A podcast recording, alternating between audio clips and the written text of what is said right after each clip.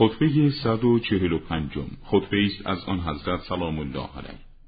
زوال دنیا.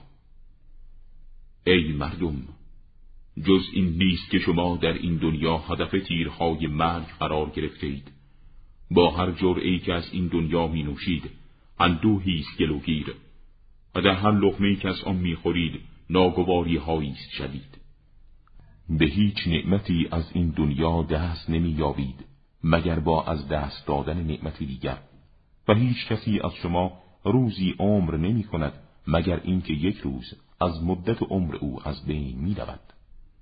و برخوردنی کسی از شما افسوده نمی شود مگر اینکه از روزی پیشین او نابود گردد.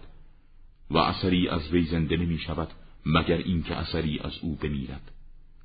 و برای او هیچ تازهی بروز نمی کند مگر اینکه تازهی از او کهنه شود. و برای او چیزی تازه نمی روید مگر اینکه درو شده ای از وی بر زمین بیفتد. اصول اولیه سپری شده ما شاخه های آنها هستیم. برای هیچ فرعی بقایی بعد از فنای اصل نیست. سرزنش بدعت. و هیچ بدعتی به وجود نیامده مگر اینکه با به وجود آمدن آن سنتی مطلوب شده است. پس بپرهیزید از بدعتها و ملتزم حرکت در راه راست باشید. شاگسته ترین کارها آن است که در گذرگاه زمان ثبات و اصالت بیشتری داشته است. و ناشایسته ترین کارها آن است که در برابر آن حقایق ریشهدار و اصیل بروز کند.